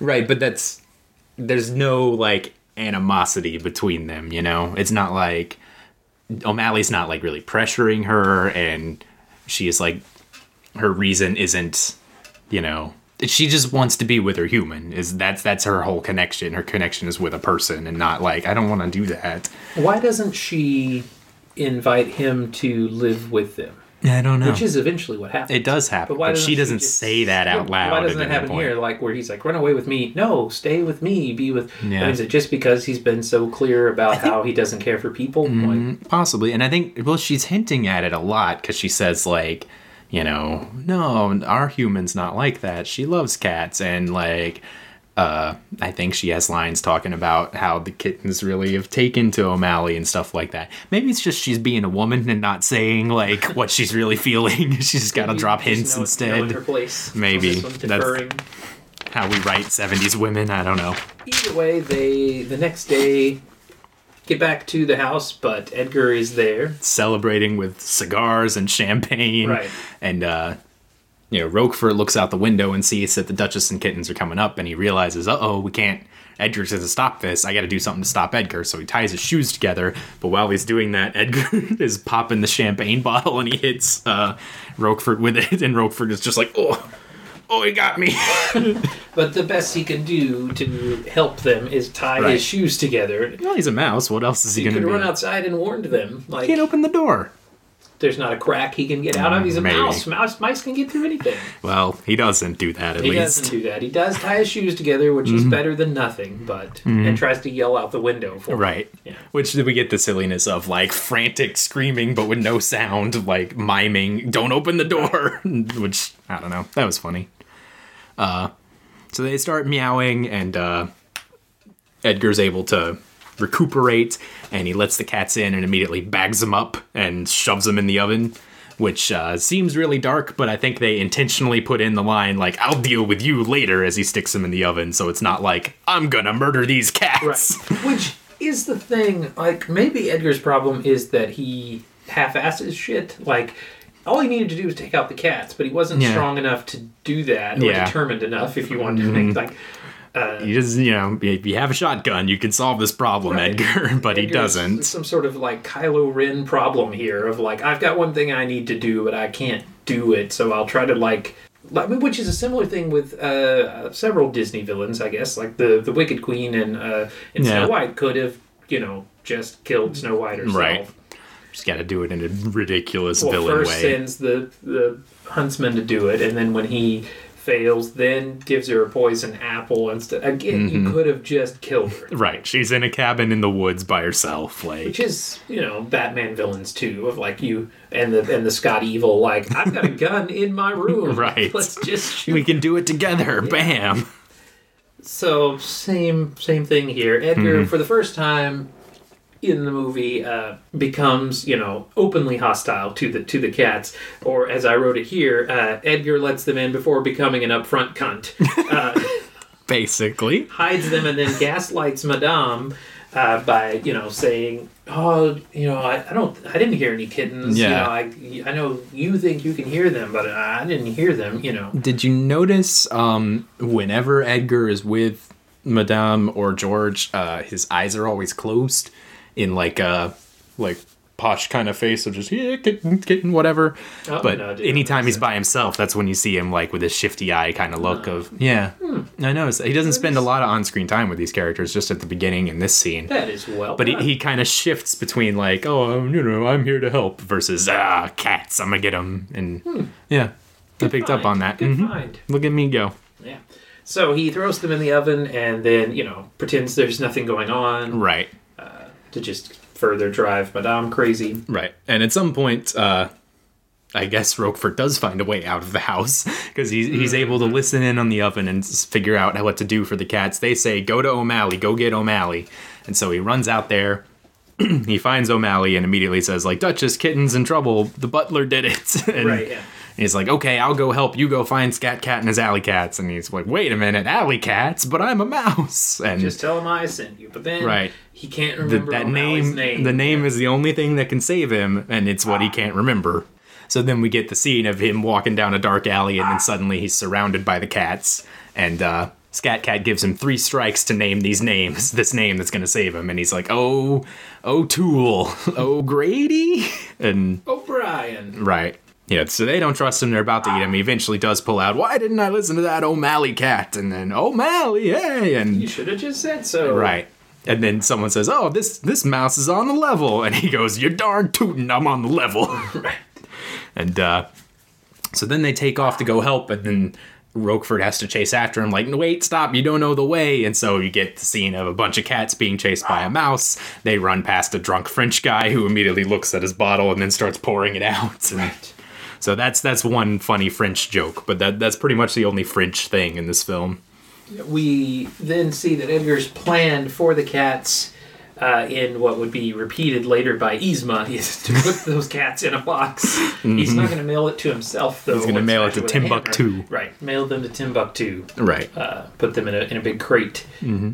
So we get the barnyard showdown here of uh you know all the animals are going to work together to try to stop Edgar, and so everyone shows up. Roquefort gets there first and starts trying to do the, mm. the little lock thing on the trunk, and but he can't hear what it says. So the cats are all attacking Edgar, and then like it's crazy loud cat fight, and Roquefort just yells "Quiet!" and they all freeze so he can figure it out and pop the lock.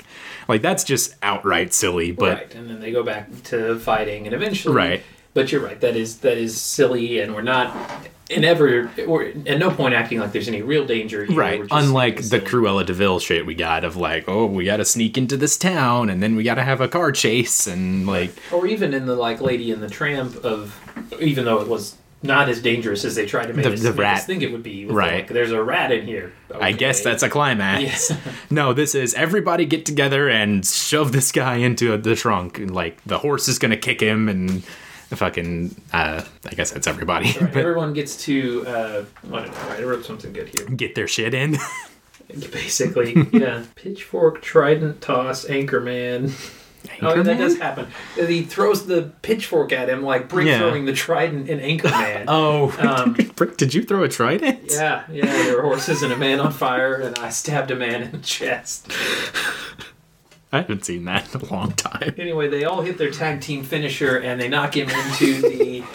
Uh, Into the trunk. yeah. which you know the lid closes on and it slides out the door and magically then has the lock on it when it is out the door we don't ever see the You're lock right, get put on true. it There's it no just way it could've appears just- and then these truck guys show up who don't This is it, they don't need a signature or anything No just payment happens. no Just, Oh, it goes all the way to timbuktu about that. Here we let's go. get this out of here and then that's the end And they never explained to Madame what happened, and so no, she just Edgar just Edgar disappeared. She doesn't like go out in the street screaming Edgar, like, right. like with the kids. she's like, like, is she gonna get a new butler? Like, she's kind of an old lady. I don't know if she's gonna be independent without any help in this house, you know. she's taking in another mouth to feed, and she takes in O'Malley. well, and she said she's gonna adopt all the cats in the city, so True. You know how many stray cats there are in Paris? Mm-hmm. Like, further proof that this old lady is nuts and shouldn't be allowed to do whatever she wants with her money. But uh, O'Malley gets adopted just like Tramp. So yeah, further proof we're sort of doing the same thing again. And then uh, then we sort of get the uh, end credits. Uh, where we start playing everybody wants to be a cat again and then it's like now here's all the characters you love they're all coming back for the credits what's the thing when the at a stage play when everyone comes back out and bows because that's what this was like remember this guy here's frou frou singing here's the geese Yeah. again here's lafayette and napoleon oh, oh, oh gee napoleon i think it's the end I'm the leader. I'll say when it's the end. bonk It's the end. So, and then that's the film. And I, I, like you said, it is a lot of the same thing again, and that will definitely hurt its score because it's a little on the low rent side, but it's also a very enjoyable 80 minutes, in my opinion. So it may not rank, may not rank the highest, but it's far more easy to get through than a lot of the like Alice in Wonderlands and the Pinocchios of the world. So I guess with that we'll uh we'll get into our scores here. Uh, like we said, we, we sort of have different opinions on this, so I feel like there may be some point differential here. But going through these scores, uh, um, I'll start out here. We'll go to the matters first. I actually ranked it pretty high because I felt like it did the blending of two existing things and fixed a lot of the problems we had in those things. So because of that, I gave it four points. Uh, I felt like it was well structured and it really flies by, and it's just a better version of shit we've already done. So like, I don't feel like you have to watch 101 Dalmatians if you watch this instead. Like, you got the better version of it, in my opinion, and you're not really missing a lot outside of Cruella De Vil is a great song, you know. So not that not that far off. I gave it a three and a half. Mm-hmm. Uh, and the things that I would mark it down for are, you know, the tone. Uh, it's good that it is silly and it's fun that it's silly, but It's what- consistently but the silly. doesn't necessarily match the story. Like, Right. The story's not that silly. Like uh, you know, Cats are missing. well, cats. Who cares about cats? But Right. like, you know, this mother and her children are far away from their home, and will they ever get back? Like, Right. that's you know concerning.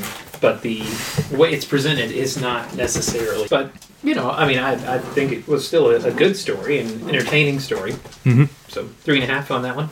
Uh, Meanie, uh, definitely not top tier, but I think he perfectly fits the film that he's in.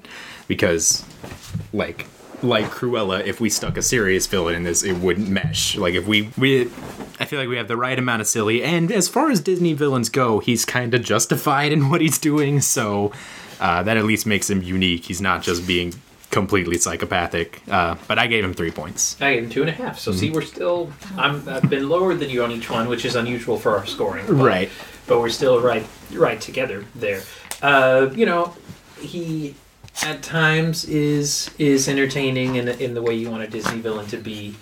Um, has chances to actually accomplish what he wants to, and falls way short of being able to to go through with it. Uh, so that hurts a little bit. He is goofy and bumbling, but not as goofy and bumbling as we would see later, like with Bowler Hat Guy or something like Right. that. Or Yzma and Kronk, or, Yeah. yeah. So two and a half. Uh, music, jazzy and lighthearted. Uh, it's it's the main song is memorable and uh, meaning everybody wants to be a cat, not, not like the opening credits. Uh, And also scales and arpeggios sticks in my head a lot, uh, but it's definitely a step down from Jungle Book, uh, which maybe it's not a fair comparison because we're kind of always going to immediately compare it to what came before it. But I gave it three and a half. I gave it four. So again, right right next to each other there. I I think I had three and a half first, and then thought about Everybody Wants to Be a Cat in the in the main title a little bit more, and, and so I ended up going with four. I think the main title uh, does a good job of setting up exactly what the movie's going to be about, who these characters are. Although, uh, if you're not really listening to the lyrics, that might kind of go over your head a little bit. But Right. uh, it does set it up that way. And then everybody wants to be a cat is even with the small racist element that you can look us, you know, look past. It's like that one verse in uh Money for Nothing. Like Money for Nothing's a great song. Most people hear it aren't going to hear that one verse. If you do hear it, it sours your opinion on the Like, Yeah, song. that's, that's unfortunate. yeah. Anyway, and even Thomas O'Malley, the Alley Cat, is is Yeah. a nice song, and it, it's an effective song for summing up that character. Mm-hmm. Uh, it's not as good as Bare Necessities, and doesn't do it as well or as famously as Bare Necessities, but it is in the same vein. Right. So yeah, no, and there's not. That's, I mean, scales and arpeggios, I guess, is the weak link of the the songs in the movie, and it's still quality. Uh, I think it's helped by the fact that it's the comes really early on. So anytime you pop this film in, you're going to see that. So that helps you remember it. Whereas if it was late on, it might you might be in fast forward mode. I might be in fast forward mode. four. Do kids still fast forward in movies? Do they just know the skip button? Like I don't want to watch this scene. Know. With the DVDs. streaming everything. You just slide That doesn't work that well. Usually, you don't know where you're skipping you're- to, so yeah, that's true. you might skip half the if you're movie. watching on a device like a like a tablet or something, maybe you get thumbnails. I think hmm, Maybe. I don't know. But then it's got a buffer again, and I, anyway, mise en scène. Uh, I took off some points here because it's pretty sketchy, and like we said, Paris. It looks nice on the surface, but it doesn't feel alive. There's a lot more we could have done that, and not a lot of variety in our locations and scenery. Really, like there's the farm, and there's the old house, and there's the house they live in, and that's pretty much it. So uh, I went two and a half. And I went three, Mm-hmm. and for the same reasons. Like parts of it look cheap. Yeah, the house looks cool. Paris looks cool, although, like you said, there's not like a feeling of yeah. energy or anything. Like you don't see The lot of- reason this is set in Paris is they didn't want to do London again, I think. Because they did Lady and the Tramp and 101 Dalmatians there. So yeah, I guess that's true. it's just, uh, how about Paris? Uh, message. This is, eh, it's also kind of middle of the road. I went three and a half because it's the same kind of Lady and the Tramp fall for people in other classes. Like you can sort of jump, you know, either up or down in society. Don't get up too uptight, but don't stay too carefree. Like Yeah. O'Malley kind of learns to trust humans and uh, kind of gives up being a carefree bachelor, but we don't really see him make that decision. Really, he just kind of cut to now he's moved in. So uh, three and a half Yeah, I would say O'Malley's really the only one that has a change. has that much of a, a story arc and and that doesn't it all happens at once and off screen where like, Right. you know he's okay with people i guess like you said with Jungle Book, like the number of characters that go through a change is a sign of a good film, Or and like this is like one. has always liked cats and we've never Yeah. seen her you know be now she's gonna like more cats right she's never been rude to her. She's never been snooty. whatever, so we haven't seen her seen that as a change the kittens themselves don't seem all that different by the end either Hmm. um, so yeah and then as far as messages go i guess like you said you can see uh, appreciate people from other walks of lives or whatever i guess walks of life like duchess uh, has to learns to do with with o'malley but not much else message wise right. So, one, how many points do you give that? i one? gave it uh, two and a half Uh, and then magic. Uh, like like we said, this has got to be kind of middle of the road again too. Uh, it's lighthearted and fun, and it's nostalgic, but uh, it certainly doesn't hold up to many of the other films we've seen. And there's no like actual magic in the film. It's just kind of like yeah, there's cats. People like cats. So I, I went three and a half for that one too. i did too same score on that it's nostalgic for us like if you were just watching this for Right. the first time I You might know be like, eh, what's up with this? it's- Except the dogs would make you laugh. that is true yeah and the Unlike greatest Sneeze dogs. greatest scene ever in film, as you have declared it there. Uh, as far as magic, though, you know, you get everybody wants to be a cat. Uh, That will live on. I don't know much you else from this film really Disney does. comedy, I guess, could go into the magic too here, since we didn't make a separate comedy category, and it is Right. funny. And perhaps maybe one of the funnier ones we've done so far. Since I we think haven't so. really done a whole. I lot of laughed a lot at Snow White, some of the dwarf act Yeah, antics, that's but that's about most of the laughing. I mean, there's a little bit maybe in Jungle Book that's yeah. funny, but There's that line in Sleeping Beauty. yeah, I don't know. Outside of the rest of that supposed to be, film, no. It's just, uh, just supposed to be, you know, a Yas Queen sort of deal there, but uh, some sort of clap back at her. But Mm. anyway, uh, yeah, I, I gave it three and a half. I feel like there is magic there, and especially if you incorporate humor into the magic, and this is perhaps the funniest movie we've seen. Mm-hmm. To restate what I already said, yes. I'm Uh, bringing nothing to the dance in this one today. I feel bad. I'm sorry. do you have any more Dusty Rhodes impersonations? I don't see how it ties in Uh, here. not but- really. Uh, so to recap, my points were four, three, three and a half, two and a half, three and a half, three and a half. That's a lot of halves, so it's very difficult. You might need a calculator, but it adds up to 20 points, which uh, 20 out of 30. I helpfully have all these listed in my phone now Oh, after nice. doing 14 episodes. Uh, which puts it in at number four for me. How about that? Mm-hmm.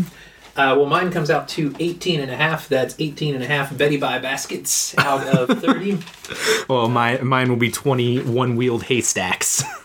which does not put it into my top five, I do not believe, although I did not look at that. it occurs to me that I could helpfully tweet this list out to our, our audience because I put a whole lot of effort into it. It's a numbered list, it counts down, and I have the total total score, the magic score, and the villain score listed for everything. So when we go to our top fives in a second, I can. Uh, Yeah, it will not make it into my top five. It actually is in a uh, tie with Alice in Wonderland, Uh oh. uh, but I'm sure it has more magic. I didn't bother to look it up, so it's ahead of Alice in Wonderland. Okay, we'll take your word for it. Do you have your top five handy? Am I ready? My, oh, my top five. I thought I was going to be ready and you wouldn't for once. My top five. Uh, number five would be Bambi, then Peter Pan, Snow White, uh, Jungle Book, and then Cinderella. All right. Well, my number five was Lady and the Tramp. Number four here, Aristocats. Number three, Snow White. Number two, Cinderella. Number one, Jungle Book. We both still got. No, you got Sword in the Stone at the bottom, don't you? I still got Dumbo at the bottom. So, uh, yeah, Sword and Stone is, is bottom bottom of the barrel for me. so uh, yeah, we're 14 films in now. I guess after we do our 15th, we might do a full list recap on that. Would be a good thing to do on the five episodes, Yeah. probably. I think so. The uh, sometimes it can be, and, and this episode may be evidence of that.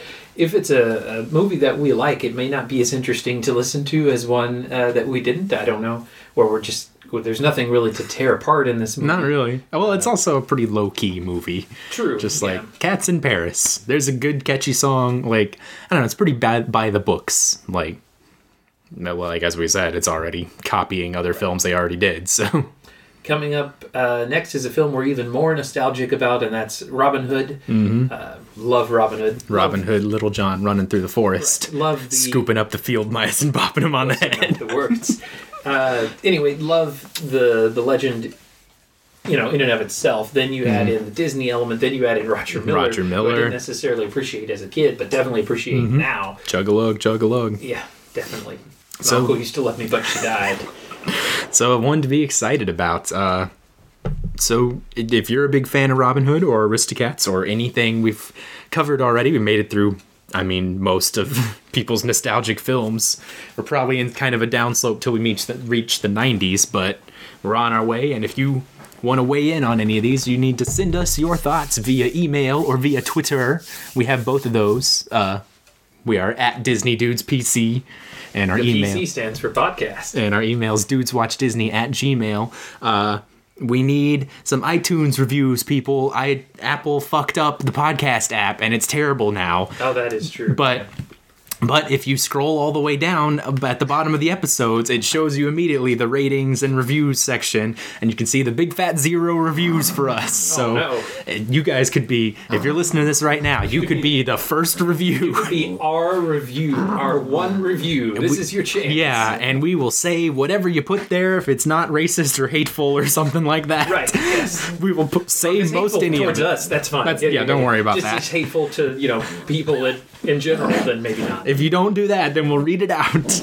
So get on it, guys, and uh, we are happy to read the mean tweets about ourselves. Mm-hmm. and we might should wrap this up because my dogs are getting loud and annoying again. So uh, we'll uh, see you next time for some Robin Hood. I'm Jake, I'm Dustin. and uh, goodbye. Dudes. I guess. What's a Robin Hood thing? Oodalolly, oodalolly. the hamster dance. Yeah. All right. Yeah, and see y'all later. Do we have snack things? I mean, talking snack. Yeah, yeah. Talking snack. Yum, yum. Talking snack.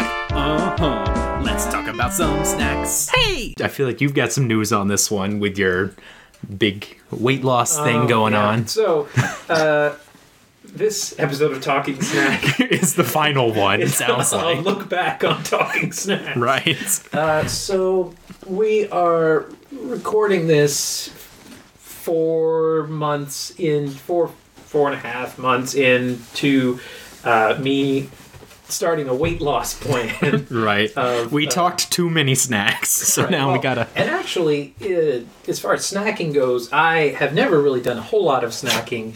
Uh, I've eaten a lot, but not so much in a snacky way. I'm pretty much just eat this meal, wait until time to eat this meal, whatever. Right. I feel like I'm far more snacky than you are. is true. Uh, but as part of the the Nutrisystem, which I started, uh, you know, four four and a half months ago, Not a sponsor, Yeah, but just- they could be if they wanted to. come come find us and pay us. Anyway, uh, a lot of snacking goes into that. You eat basically every two hours. It's time to eat something again, which is not something I uh, have ever really done before. Uh, so I'm eating more snacks now, just not necessarily fun snacks. Like, hey, I'm going to have some more yogurt, or I can have 24 Teddy Grahams.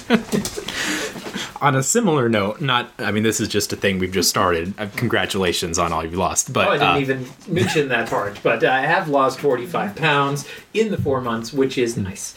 Uh, and I didn't know it would be quite as easy as it has been. However, I would like to go to Taco Bell. we'll probably do that. I was kind of thinking Little Caesars, but Taco That- Bell that would be great either too. way. Um, we Kelsey is is doing a similar weight loss thing right now. I don't know if she wants me to say that, but we've been eating really healthily at least for a week or so. I mean, Yeah. it, we're still in the early stages, but like we have cooked or eaten in to some extent uh, every single night this week, and so Sunday, la- yeah, last Sunday we did like a veggie stir fry thing. We just bought a shitload of vegetables, basically. Like uh, we had zucchini and onions and peppers and potatoes and celery and mushrooms and shit. We just had those all in our fridge, and so every meal's been like we got to use those somehow. So we did a stir fry.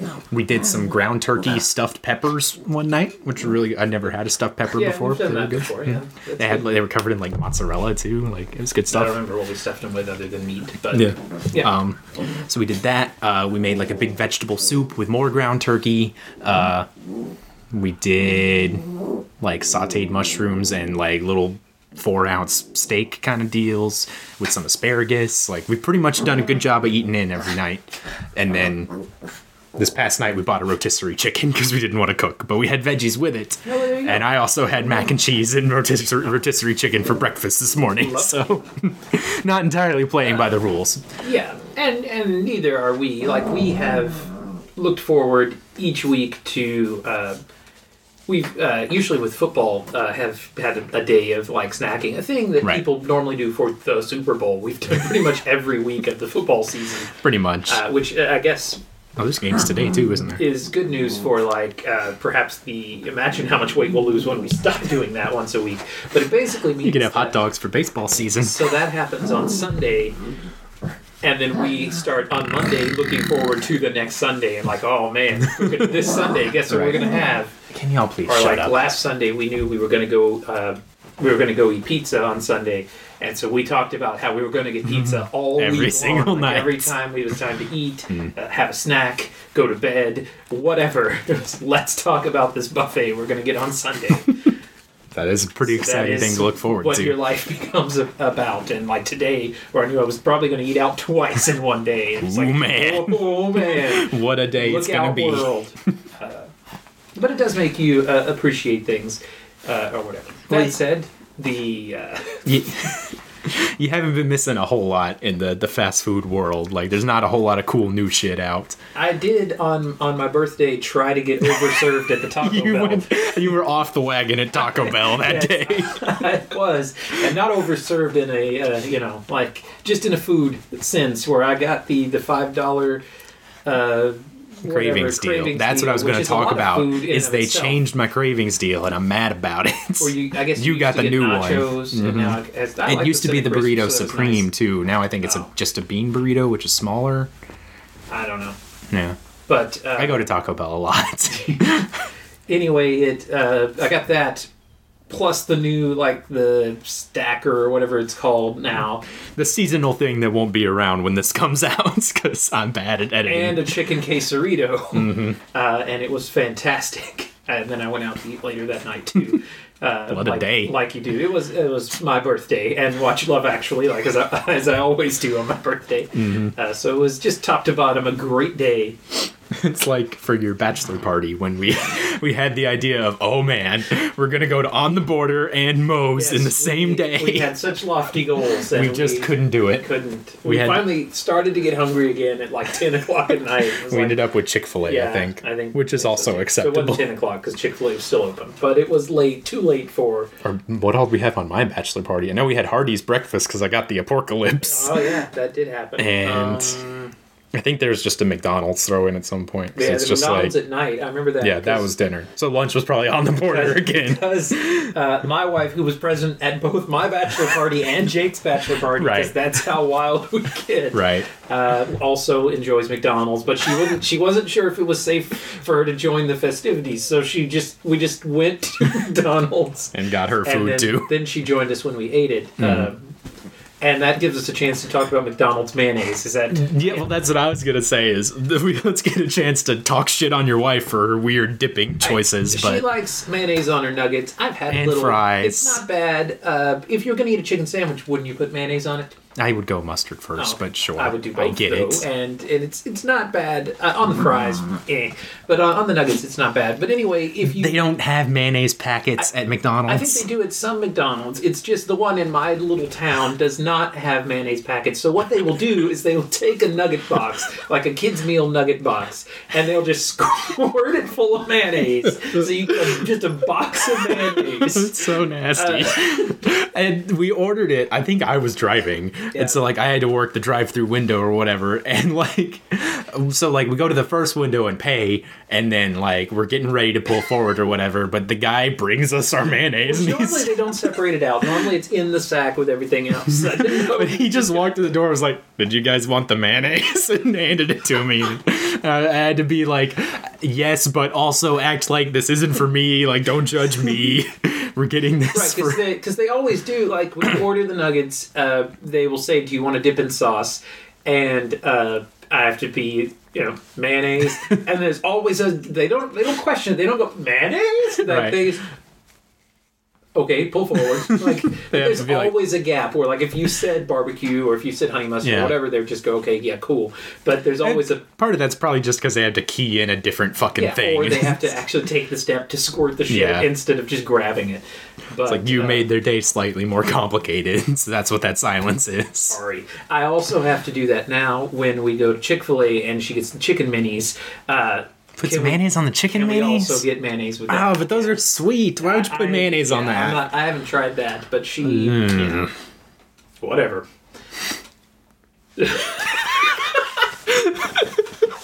Something really gross just happened. Yeah. on that note, we'll see you guys next time for Robin Hood. yeah. Uh, enjoy your snacks, everybody. Snack, snack, patty whack, or whatever the fuck you said was the- last time. That is what I said. I guess that's our outro. It doesn't have to be. We're not married to Snack Snack Patty Whack. Um, we'll get snack at you soon. Uh, right snack at you. Yeah. I don't know. Uh, how about a nice goodbye? Talking snack. Yeah, okay.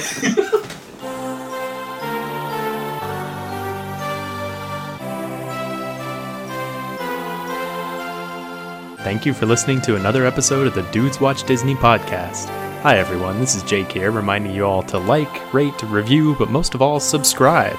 You can find us on iTunes, SoundCloud, and YouTube, so no matter which podcast venue you like to use, we're there and we're not hard to find. We also invite you to follow us on Twitter at DisneyDudesPC. The PC stands for podcast. We also want to hear from you guys. If you have any fun childhood memories or fun stories about these films, please shoot us an email and share them with us. We'll read them out on the show. Our email address is dudeswatchdisney at gmail.com, so please send us your thoughts and join in on the discussion. For reference, the next two films we're going to be talking about are Robin Hood and The Many Adventures of Winnie the Pooh. So if you can email us your thoughts before we sit down to record again, we'll be happy to share them with the world. Or the small portion of the world that subscribes to this podcast. Anyway, thanks again for listening. Uh, bye.